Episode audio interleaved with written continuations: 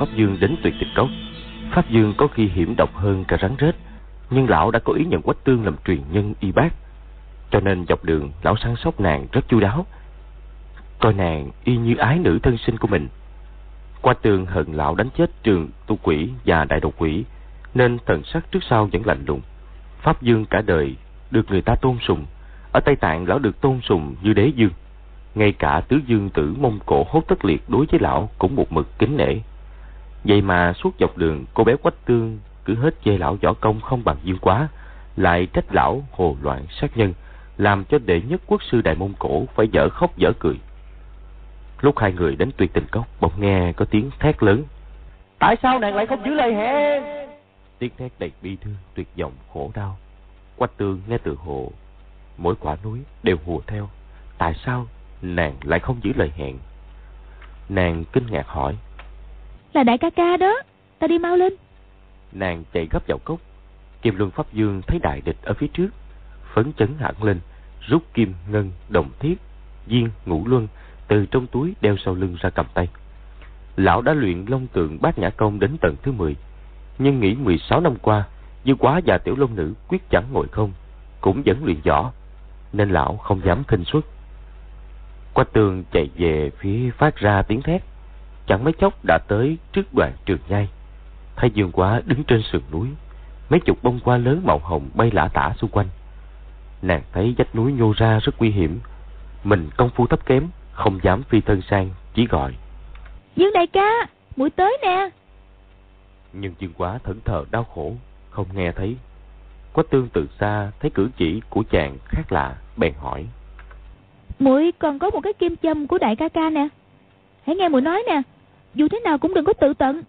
Vừa nói, nàng vừa chạy qua cái cầu đá sang chỗ chàng. Nàng chạy được nửa chừng, thấy Dương Quá tung người nhảy xuống vực sâu dạng trường bên dưới. Quách tương sợ đến hồn siêu phách lạc, cũng không biết là để cứu Dương Quá hay là do thâm tình muốn theo chàng lìa trần. Nàng nhúng hai chân, nhảy luôn theo chàng xuống vực. Kiệp lương Pháp Dương đi sau bảy tám trường, thấy nàng nhảy thì bay người tới cứu. Lão dội thi triển kinh công hệt như mũi tên rời khỏi cung, nhanh dị thường, nhưng đã chậm một bước. Quách tường đã rơi xuống dưới, Pháp Dương không kịp nghĩ ngợi, sử chiêu đảo quải kim câu, cúi chộp cánh tay nàng. Chiêu này rất mạo hiểm, chỉ cần sơ sẩy một chút, lão cũng sẽ bị kéo ngã xuống vực. Tay lão vừa chạm vào tay áo nàng, thì nghe soạt một tiếng, tay áo của Quách Tương đã bị xé rách. Thấy thân hình nàng chui qua mây mù mấy chục trường bên dưới. Nàng rơi qua đó, mây mù liền khép lại, không còn thấy bóng dáng đâu nữa.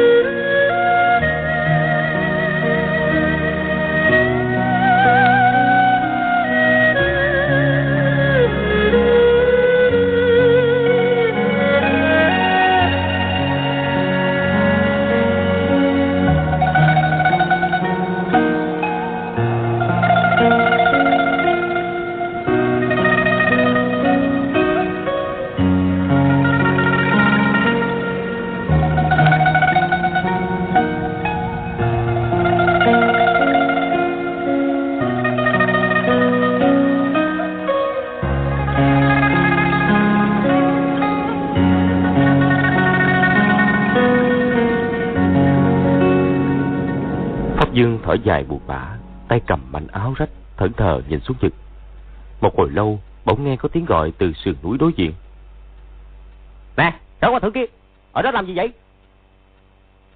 Pháp Dương nhìn sang, thấy bên đó có sáu người. Đi đầu chính là chú Bá Thông. Cạnh chú Bá Thông có ba nữ tử. Pháp Dương nhận ra Hoàng Dung, Trình Anh và Lục Vô Sông. Tiếp đến một lão tăng râu tóc bạc như cước, rồi đến một hát y lão bà. Pháp Dương chưa biết đó là Nhất Đăng Đại Sư dạy cô. Pháp Dương đã mấy lần mục kích công phu của chu Bá Thông, biết lão đầu di này võ công xuất quỷ nhập thần, trong bụng có ba phần ngán ngại.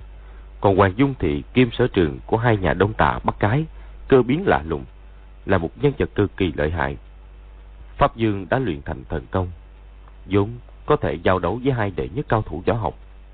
Nhưng lúc này, lão ta còn đang thương tiếc quách tương chết thảm, nên buồn rầu nói. Quách tương cô đưa gã xuống thập cốc rồi.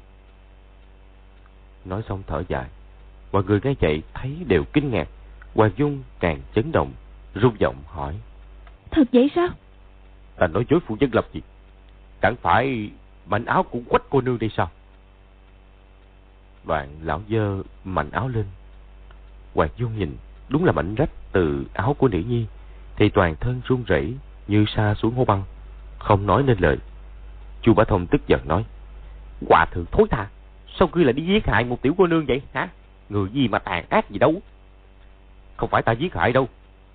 Đang yên đang lành, tại sao tiểu cô nương lại đi nhảy xuống vực? Ngươi không đẩy, thì cũng là ngươi bức tiểu cô nương phải nhảy xuống. Điều không phải, ta có ý thu nhận quách cô nương làm đồ đệ, truyền cho y bác, sao lại giết hại làm gì? Chu Bá Thông nhổ sang một bãi nước miếng càng dông. y thôi lắm không ngửi được.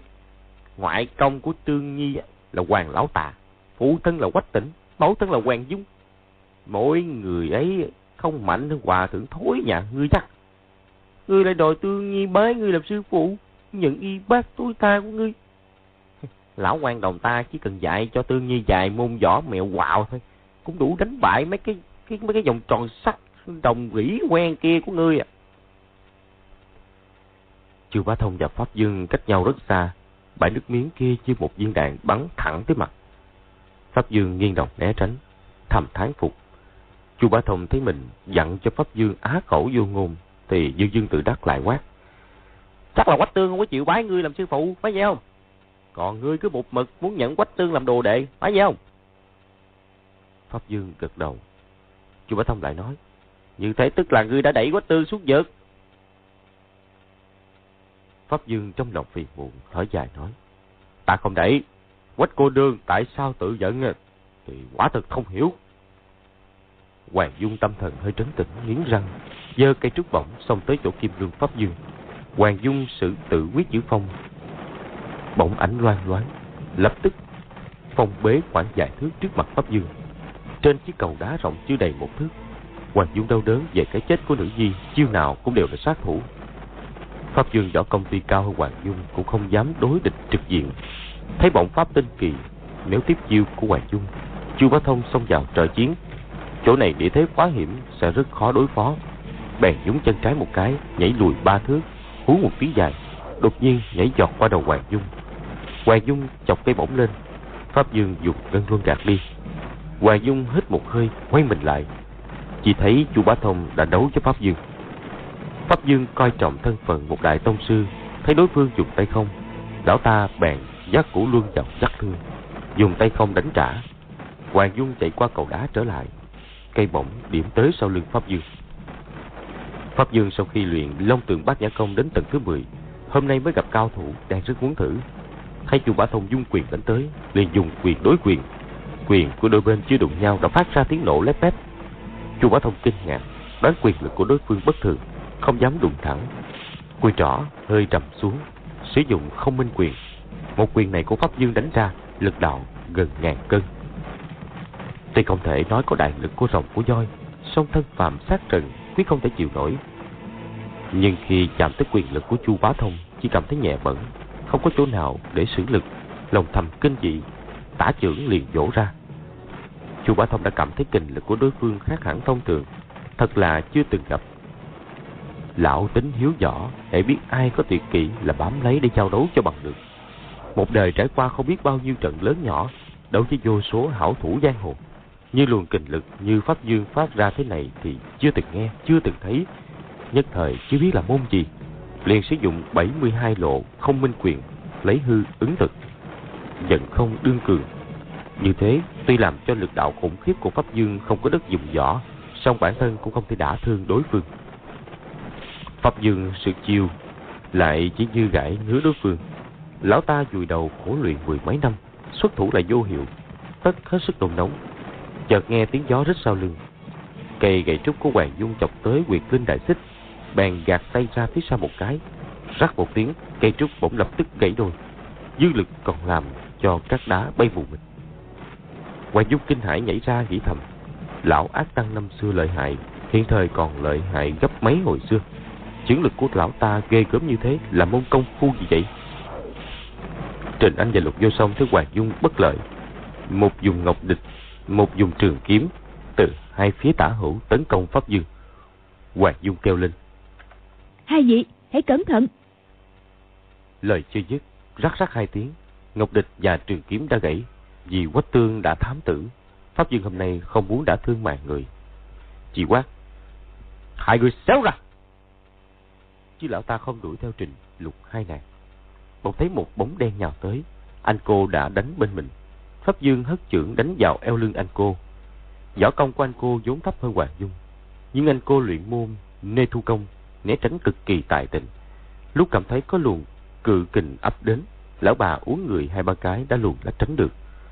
Pháp Dương không biết rằng võ công của anh cô kỳ thực chưa tới cảnh giới đệ nhất cao thủ. Lão đánh liền hai quyền đều bị lão bà dùng thân pháp cổ quái tránh được, thì không khỏi kinh ngạc. Lão cứ tưởng thần công của mình đủ để tung hoành thiên hạ. Ai dè có hai lão nhân còn chưa làm gì nổi họ, thì không khỏi thất vọng. Không ham đánh nữa, nhảy tránh sang một bên. Anh cô cố gắng hết sức mới tránh thoát hai chiêu của Pháp Dương. Thấy lão ta nhảy lui thì không mong gì hơn, đâu còn dám xông tới. Chu Bá Thông quát. Đừng ngòng bỏ chạy. Lão dọc đuổi theo. Pháp Dương đang định đánh lại một chưởng. Bỗng nghe ào ào một luồng khí nhu hòa ập tới trước mặt. Chính là Nhất Đăng Đại Sư sử dụng công phu Nhất Dương Chỉ. Pháp Dương từ đầu vốn không để ý đến Bạch Mi Lão Tăng. Không ngờ công phu Nhất Dương Chỉ của Đại Sư lại thâm hậu đến thế. Công phu Nhất Dương Chỉ của Nhất Đăng Đại Sư đã đạt tới cảnh giới đăng phong tạo cực, lô quả thuần thanh luồng canh khí do chỉ phá ra tưởng như ấm áp bình hòa sông ảo ạt thâm hậu không thể chống đỡ pháp dương kinh sợ nghiêng mình né tránh rồi mới đánh trả một chữ. Nhất đăng đại sư thấy chữ lực của pháp dương quá cương mãnh, không dám tương tiếp, nhẹ nhàng thoái lui vài bước. Một vị cao tăng nam triệu một vị vị sĩ tây dực đôi bên trao đổi một chiêu, không ai dám coi thường đối phương. Chu bá thông giữ thể diện, không xông vào giáp kích, đứng một bên, quan sát. Khoảng cách giữa nhất đăng đại sư và pháp dương bất quá chỉ vài bước, nhưng bên này phát trưởng, bên kia phát chỉ càng lúc càng xa dần dần cách nhau hơn một trượng. Mỗi bên dùng công lực bình sinh mà đánh từ xa. Hoàng dung đứng ngoài xem, thấy trên đỉnh đầu nhất đăng đại sư có một luồng bạch khí bốc lên. Càng lúc càng dày, như hơi nước sôi. Rõ ràng đại sư đang dần chuyển nội kình. Chỉ sợ đại sư tuổi cao lực suy, không địch nổi pháp dương. Trong lòng lại thương nữ nhi thảm tử, rất muốn xông tới liều chết một phen với kẻ thù. Nhưng thấy hai bên đang trưởng lai chỉ giảng chân lực đấu nhau dữ dội, quả thực không thể xen vào. Đang chưa biết tính sao, bỗng nghe có tiếng chim điêu trên cao, bèn huýt sáo ra hiệu, tay chỉ pháp dương. Một đôi chim điêu màu trắng vừa kêu vừa lao bổ từ trên không trung xuống đầu pháp dương. Nếu là thần điêu của dương quá chắc pháp dương ngán ngại. Còn đôi chim điêu này tuy to xác, song cũng chỉ là loài chim, làm gì nổi lão ta? Nhưng lúc này pháp dương đang dốc toàn lực đấu với nhất đăng đại sư, không thể lơi lỏng chút nào đôi chim điêu đột nhiên lao xuống.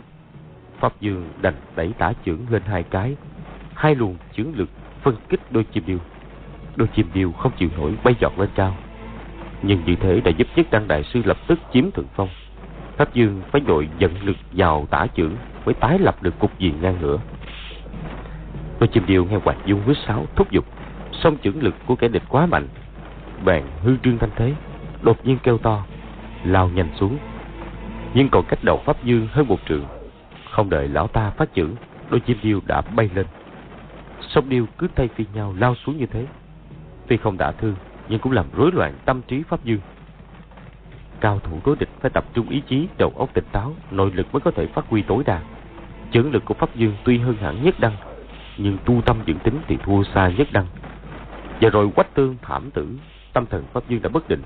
Giờ thêm đôi chim điêu quấy nhiễu, lão ta càng thêm rối trí. Tâm ý hơi loạn, chiến lực của Pháp Dương lập tức cảm ứng. Nhất Đăng mỉm cười tiến lên nửa bước. Hoàng Dung thấy Nhất Đăng tiến bước liền nói to. Quách tỉnh, Dương quá, hai người cùng tiến vào, hợp lực bắt lấy hắn. Kỳ thực, Quách tỉnh là trường phu Hoàng Dung quyết không gọi tên trống không như vậy. Song tiếng gọi vừa rồi cốt làm cho Pháp Dương giật mình. Chứ nếu gọi tỉnh ca ca, Pháp Dương sẽ không biết tỉnh ca ca là ai cả. Hiệu lực giật mình sẽ giảm hẳn. Quả nhiên Pháp Dương vừa nghe hai cái tên Quách tỉnh Dương Quá đã giật mình kinh hãi. Hai hảo thủ nữa đến tao huy mất thôi. Lúc này Nhất Đăng lại tiến thêm bước nữa. Đôi chim điêu trên trời cũng đã nhận ra cơ hội. Con chim cái kêu to lao thẳng xuống mặt. Dùng vuốt nhọn định móc mắt lão ta. Pháp Dương dùng tả trưởng đánh lên. Không ngờ động tác của con chim điêu cái chỉ là hư chiêu. Cách mặt Pháp Dương hơn một trường, nó đã bay giọt lên. Trong khi con chim điêu từ lẳng lặng từ phía bên cạnh lao xuống đánh lén. Chờ khi Pháp Dương phát giác thì móng vuốt của nó đã chạm vào đầu lão. Pháp Dương vừa kinh ngạc vừa tức giận, phẩy tay một cái trúng bụng con chim. Con điều chợp cái mũ vàng trên đầu Pháp Dương mà bay lên. Nhưng cái phẩy tay của Pháp Dương rất mạnh, con điêu đực đã bị trọng thương. Nó bay lên một đoạn thì hết chịu nổi, đột nhiên lộn nhào rơi thẳng xuống vực sâu dạng trường. Hoàng Dung Trình anh lục vô sông, anh cô không nhìn được, cùng kêu lên. Chu Bá Thông cả giận quát. Hòa thượng thối tha, lão quan đồng không câu nệ quy củ giang hồ gì nữa. Hai người đánh một cũng được. Đoạn Dung quyền đánh tới sau lưng Pháp Dương. Còn chim điêu cái thấy con đực rơi xuống vực thì kêu lên thảm thiết, lao qua đám mây mù xuống theo. Hồi lâu không thấy nó bay lên. Kim luân Pháp Dương trước sau đều bị tấn công, bắt đầu sợ hãi. Lão ta võ công tuy cao, nhưng làm sao địch nổi hai đại cao thủ giáp công. Lão ta không dám ham đấu, vội tu Kim Luân và Ngân Luân phía trước ngăn chặn nhất dương chỉ, phía sau chống đỡ, không minh quyền. Trong tình thế bị hai luồng nội lực giáp công, Pháp Dương chạy chết sang bên trái, lắc người một cái đã giọt sang lũng núi. Chu bá Thông quát to đuổi theo sau. Pháp Dương may mắn thoát thân, đề khí chạy gấp. Nghĩ nếu để Chu Bá Thông đuổi kịp, phải đấu dài trăm chiêu cũng khó khăn thắng bại. Khi đó Bạch Mi lão tăng sẽ thừa cơ hạ độc thủ, lão ta sẽ phải bỏ cái bàn già ở tuyết tình cốc này. Thấy phía trước có một cánh rừng dày, Pháp Dương vội chạy về phía đó. Bỗng nghe chiếu một tiếng, một viên sỏi từ trong cánh rừng bắn ra.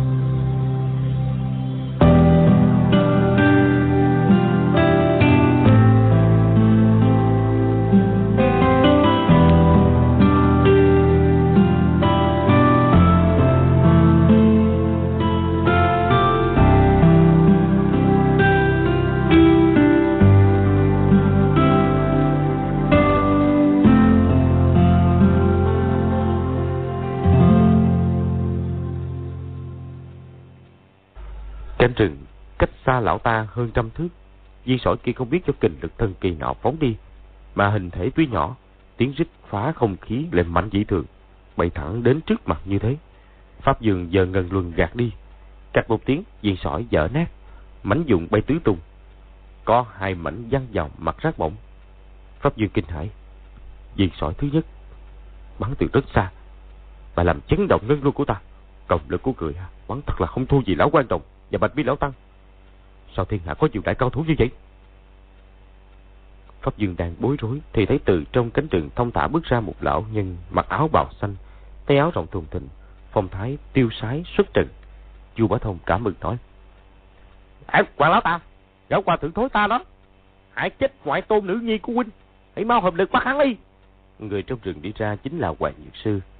Sau khi chia tay với Dương Quá Hoàng Dược Sư đi lên phía Bắc một hôm, đang ngồi uống rượu trong một tụ điếm nhỏ ở Hương Thôn, Lão nhìn thấy có đôi chim điêu trắng bay trên trời. Biết không phải nữ nhi, Thì cũng là hai ngoại tôn nữ nhi đang ở gần đâu đây. Bèn lẳng lặng bám theo.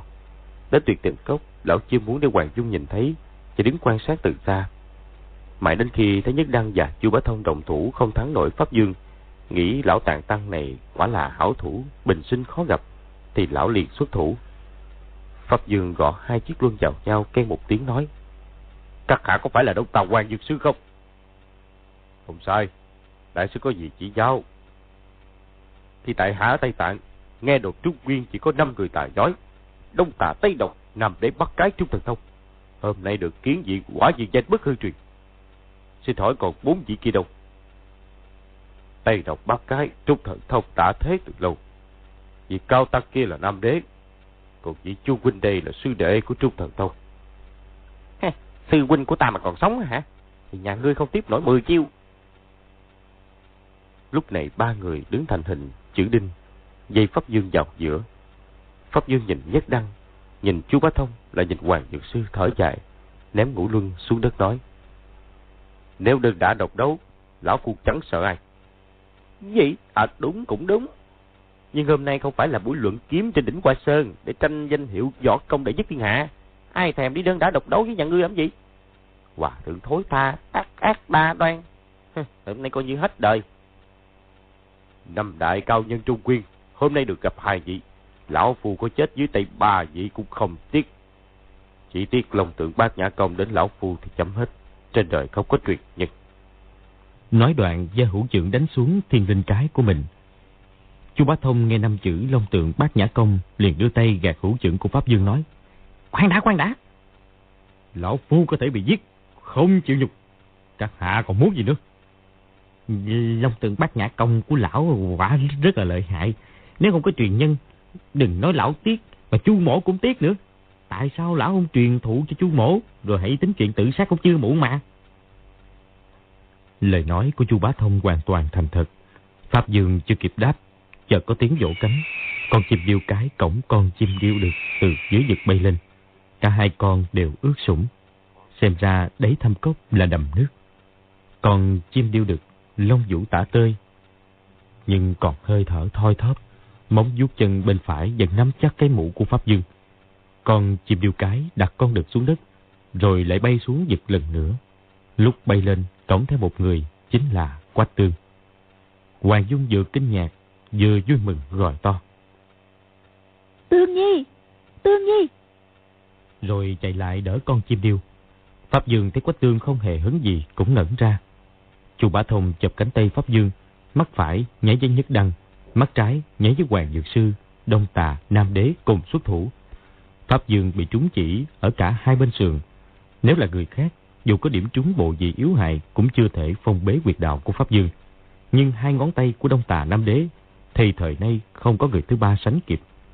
Một người sử dụng đạn chỉ thần thông Tinh di ảo diệu Một người sử dụng nhất dương chỉ Pháp Dương làm sao chịu nổi Lão ta lão đảo Chu Bá Thông bôi thấy một quyền và quyền chí dương ở sau lưng Pháp Dương, cười nói.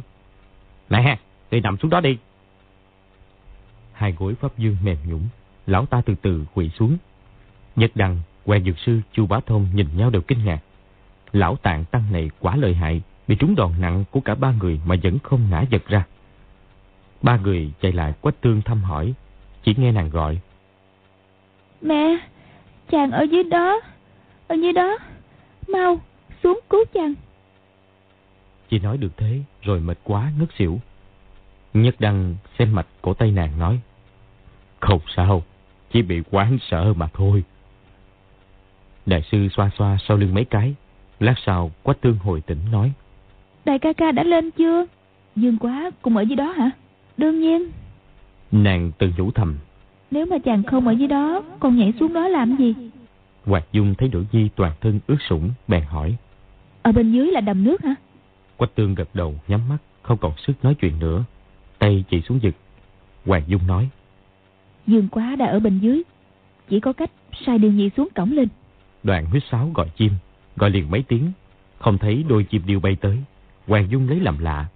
Mấy chục năm qua đôi chim điêu hễ nghe tiếng sáo là tới. Chưa hề trái lệnh. Tại sao hôm nay chúng lại làm như không nghe thấy hiệu lệnh của chủ? Hoàng Dung lại huyết một tiếng sáo dài. Thì thấy con chim điêu vỗ cánh bay lên trời cao. Lượng dài dòng kêu vài tiếng oát oát bi thương, rồi lao thẳng xuống núi. Hoàng Dung nghĩ, hỏng rồi. Rồi gọi to, Điêu Nhi! Chỉ thấy con chim điêu cái lao xuống tảng đá, dở đầu gãy cánh mà chết tức thì. Mọi người ngạc nhiên chạy lại xem. Thì ra con chim điêu đực đã chết từ lâu. Mọi người thấy con chim điêu cái thâm tình trọng nghĩa như thế, ai cũng cảm khái. Hoàng Dung có đôi chim điêu bầu bàn từ nhỏ, càng đau đớn đến chảy nước mắt. Đột nhiên lục vô sông từ hồ nghe văng dẳng bên tai tiếng hát trong trẻo của sư phụ Lý Mạc Sầu. Hỏi thế gian tình ái là chi mà đôi lứa thề quyền sống chết. Trời Nam đất Bắc, quan lạc, biệt ly. Nàng từ nhỏ theo Lý Mặt Sầu học nghệ, nhưng lúc vắng vẻ thường nghe sư phụ hát khúc ca ấy. Bây giờ nàng chưa trải thế tình, chưa hiểu thâm ý của khúc ca. Lúc này nhìn thấy sau khi con chim điêu được chết, con chim điêu cái tuẩn tình nghĩ thầm. Con chim điêu cái giả dụ không chết. Rồi đây một mình nó bơ dơ trên mây hoặc giữa núi tuyết. Thử hỏi chịu sao cho thấu. Nghĩ thế mà nước mắt rưng rưng.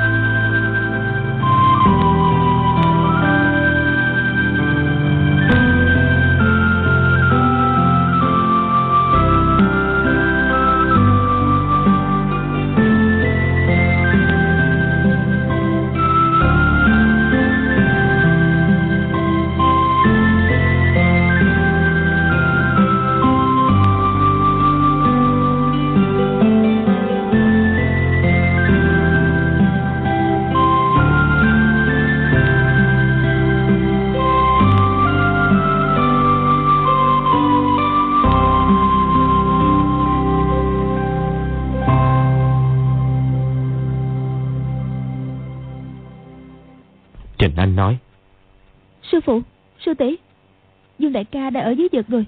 Chúng ta phải nghĩ cách cứu chàng lên mới được. Hoàng Dung lau nước mắt, hỏi Quách Tương.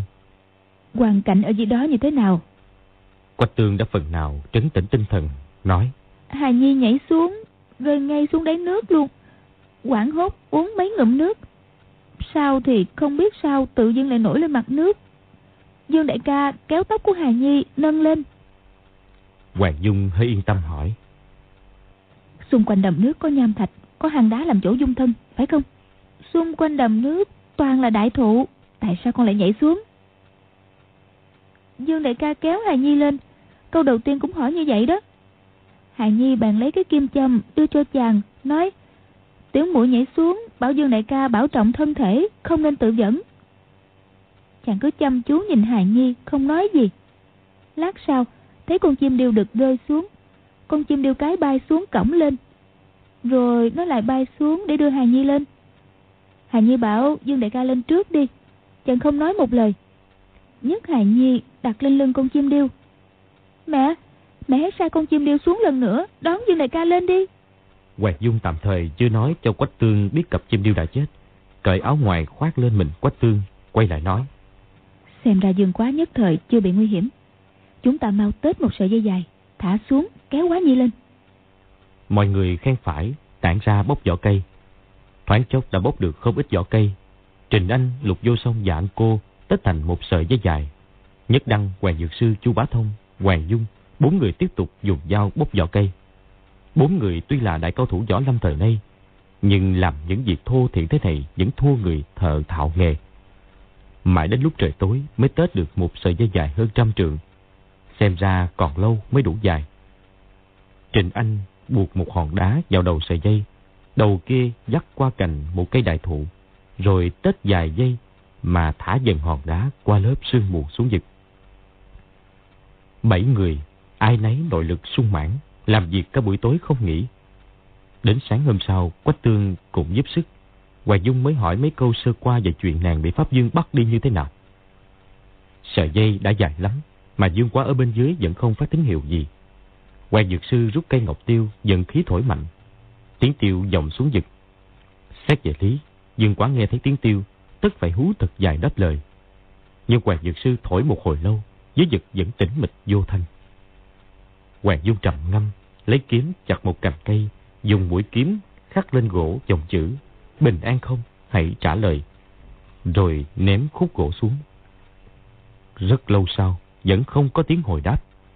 Mọi người nhìn nhau không khỏi lo âu. Trình Anh nói. Sân gốc tuy sâu, nhưng sợi dây cũng dài đến đáy rồi. Để tiểu muội xuống xem sao.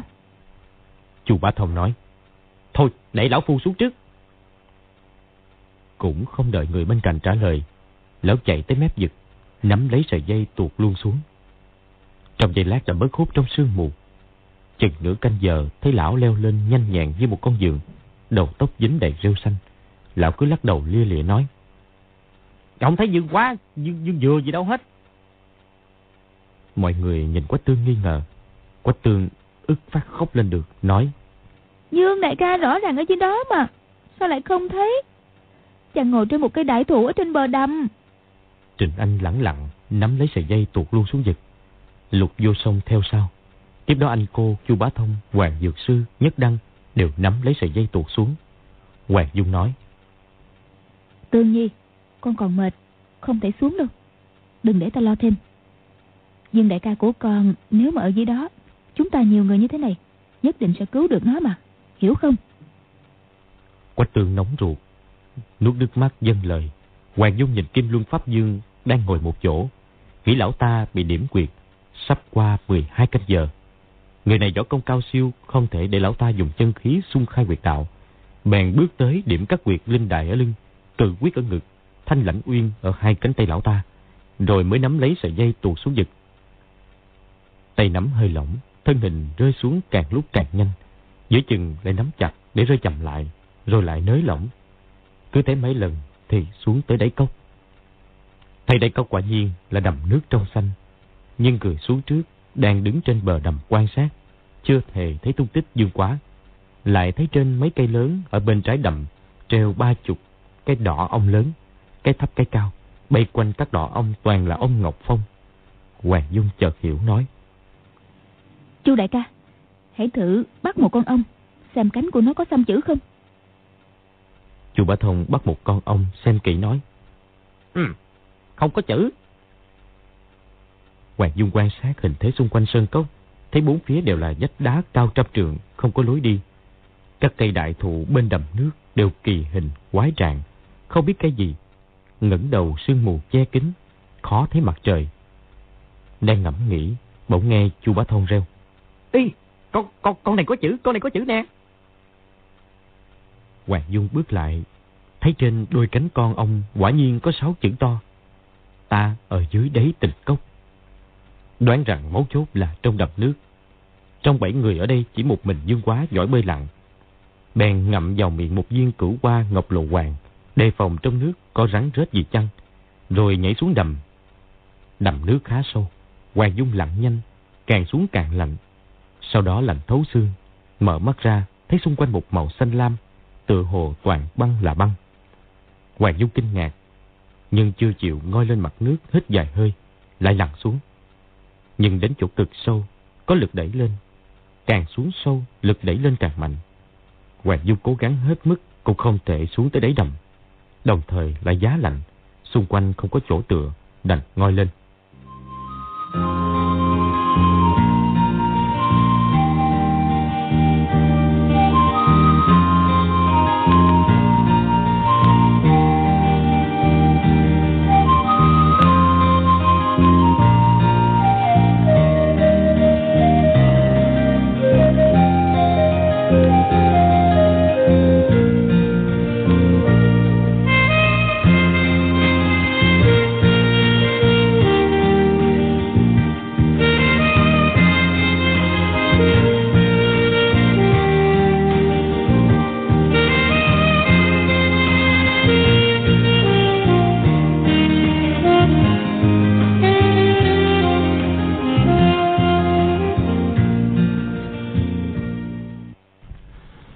Mọi người thấy Hoàng Dung môi tím ngắt, tóc bám đầy một lớp tuyến mỏng, thì kinh hãi. Trình Anh và Lục Vô Song vội bẻ cành khô, đốt một đống lửa cho Hoàng Dung sưởi. Quách tường thấy mẫu thân cùng mọi người tuột cả xuống đầm thì nghĩ. Dương đại ca không chịu lên, ngoại công và mẹ cũng sẽ khiêng chàng lên. Rốt cuộc tại sao chàng lại muốn tự tận? Chẳng lẽ Dương đại tẩu chết rồi sao? Vĩnh viễn không gặp lại chàng nữa sao? Đang ngay người xuất thần, bỗng nghe Kim Luân Pháp Dương kêu lên. Quách tương hoảng nhìn, thấy Pháp Dương mặt mũi nhăn nhó, rõ ràng đang phải chịu cơn đau đớn. Nàng hừ một tiếng nói. Lão tự làm thì tự chịu đi. Ai bảo động một chút lại ra tay giết người. Pháp Dương kêu to hơn. À, lão đạp đau quá. Ánh mắt lộ rõ vẻ cầu khẩn. Quách tường không nhìn được hỏi. Sao? Đau lắm hả? Bé cô nương điểm quyệt linh đài ở lưng. Quyệt cư quyết ở ngực. Toàn thân lão phu như bị hàng ngàn con kiến đốt. Đau nhất không chịu nổi. Tại sao hoàng phu nhân không điểm thêm hai quyệt đàn trung và ngọc chấm kia chứ? Qua tương sững người, nàng từng được mẫu thân dạy phép điểm quyệt. Biết đàn trung và ngọc chấm là hai đàn quyệt yếu quyệt trên thân người. Chỉ cần hơi bị tổn thương có thể lập tức mất mạng, bèn nói. Mẫu thân của bổn cô nương tạm tha, chưa lấy mạng của lão. Lão không cảm kích, còn kêu ca cái nỗi gì? Nếu điểm hai quyệt đàn trung và ngọc chấm lưng, thì lưng và ngực của lão phu sẽ tê dại đỡ đau nhất rất nhiều. Lão phu tu vi tầm mẫu, không lẽ lại đi coi thường mạng sống của mình sao?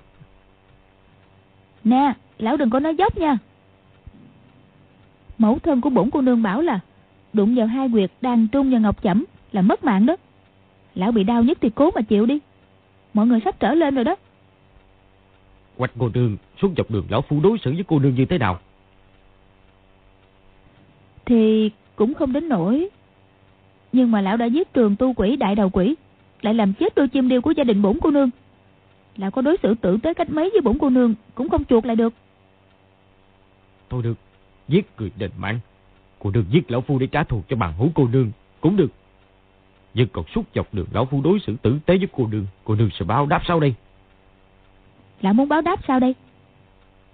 Cô đường hãy điểm hái quyệt đàn trung và ngọc chấm cho lão phu đỡ khổ sở một chút, coi như đã trả ơn lão phu rồi. Lão muốn bổn cô nương giết lão, nhưng mà bổn cô nương không làm vậy đâu.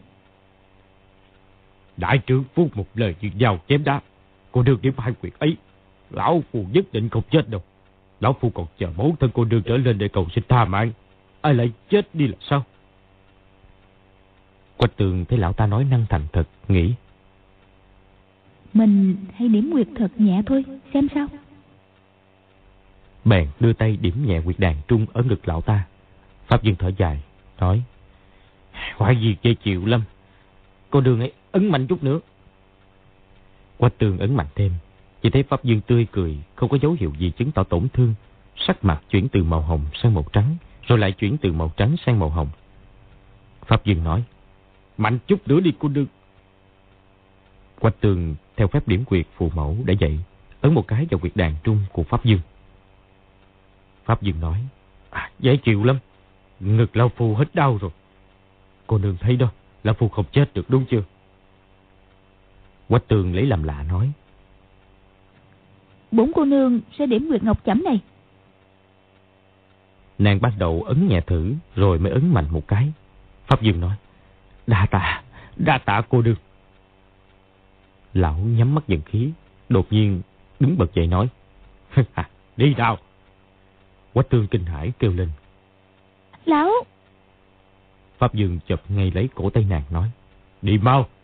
Kiềm luật Pháp Dương ta võ công độc bố thiên hạ. Chẳng lẽ cái công phu thô thiển thôi kinh chuyển mạch, dịch cung quán quyệt lại không biết hay sao? Nói đoạn kéo Quách Tương chạy đi. Quách Tương kêu to. Quân lừa đảo! Quân lừa đảo! Nàng thầm hối hận. Mình thật kém hiểu biết mà. Ngay cái công phu thô thiển cũng không biết nữa. Nàng đâu biết rằng kỳ công thôi kinh chuyển mạch, dịch cung quán quyệt, chẳng thô thiển chút nào. Thật ra đó là nội lực cực kỳ thâm ảo, khó luyện của mật tông Tây Tạng. Tuy không bằng phép nghịch chuyển kinh mạch toàn thân của Âu Dương Phong, nhưng cũng là một môn thần công hiếm có. Kỳ quách tương điểm hai quyệt đàn trung và ngọc chẩm, Pháp Dương nằm đổi kinh chuyển mạch, dịch cung quán quyệt, đem hai quyệt khác chuyển đến chỗ này. Qua tường lúc ấn quyệt còn sợ làm cho lão ta mất mạng. Kỳ thực, nàng đang giải quyết cho lão ta. Pháp Dương kéo quá tương chạy được dài trường, đột nhiên nảy sinh độc kế. Thấy sợi dây dài dắt qua cành cây, chỉ cần dứt đứt nó, thì cả bọn chú bá thông hoàng dược sư nhất đăng hoàng dung sẽ bỏ mạng dưới đáy cốc. Lão bèn chạy tới chọc sợi dây mà dần lực, bước đi. Quách tương cả kinh, thúc mạnh cùi giỏ vào mạng sườn Pháp Dương. Cậu tại Pháp Dương coi thường không đề phòng gì, nên lão bị cùi chỏ thúc trúng vào quyệt uyên dịch. Nửa thân trên lập tức tê dại. Trong giây lát toàn thân vô lực. Quách tương giật mạnh một cái, cổ tay thoát khỏi bị nắm, song chưởng đặt vào lưng lão nói: "Bổn cô nương đẩy lão ác tăng ngã xuống vực cho chết nè." Pháp Dương cả kinh, ngầm dần nội lực xung quyệt, cười ha ha nói: "Cậu vô đâu kép với cô đường đẩy ngã ta sao đổi kia chứ?" Quách tường không biết thời cơ trôi qua nhanh chóng. Lúc này Pháp Dương quyệt đạo chưa được giải. Nàng chỉ cần đẩy mạnh một cái, lão ta sẽ ngã xuống vực. Hoặc phải nhanh tay lập tức điểm các quyệt đạo trên người lão ta. Thì lão ta cũng chẳng tài gì kịp quán chuyển quyệt đạo. Nhưng nàng từng thấy ban nãy mình điểm hai quyệt đàn trung và ngọc chẩm mà lão ta chẳng việc gì, lại còn giúp lão giải quyệt. Có điểm quyệt nữa vô dụng, bèn tung mình nhảy đi, chạy tới bên vách núi nói. Bốn cô nương sẽ chết theo mẫu thân. Rồi nàng định bụng, có gì sẽ nhảy xuống vực. Pháp Dương cả kinh, hít một hơi dài, xung phá quyệt uyên dịch, vừa bị quách tương điểm, không kịp dứt đứt sợi dây, rồi đuổi theo nàng.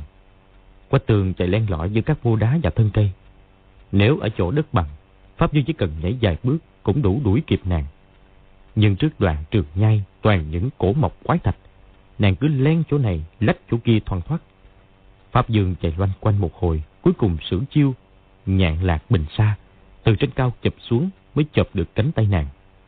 Quách tường kêu to. Mẹ ơi! Pháp Dương dội lấy tay bịt miệng nàng. Đúng lúc ấy từ đằng xa vẳng lại tiếng gọi của lục vô sông. Tiểu quách cô nương đâu rồi? Pháp Dương giật mình nghĩ thầm. Tiếc quá, thế là mất cơ hội rồi. Lão đưa tay điểm á quyệt của quách tương rồi kéo nàng chạy đi. Thực ra lúc ấy cơ hội vẫn còn. Mới chỉ có một mình lục vô sông leo lên. Nếu Pháp Dương chạy đến dứt đứt sợi dây, lục vô sông làm sao cản nổi. Chỉ vì lão ta đã nếm đòn của chu bá thông nhất đăng và hoàng dược sư.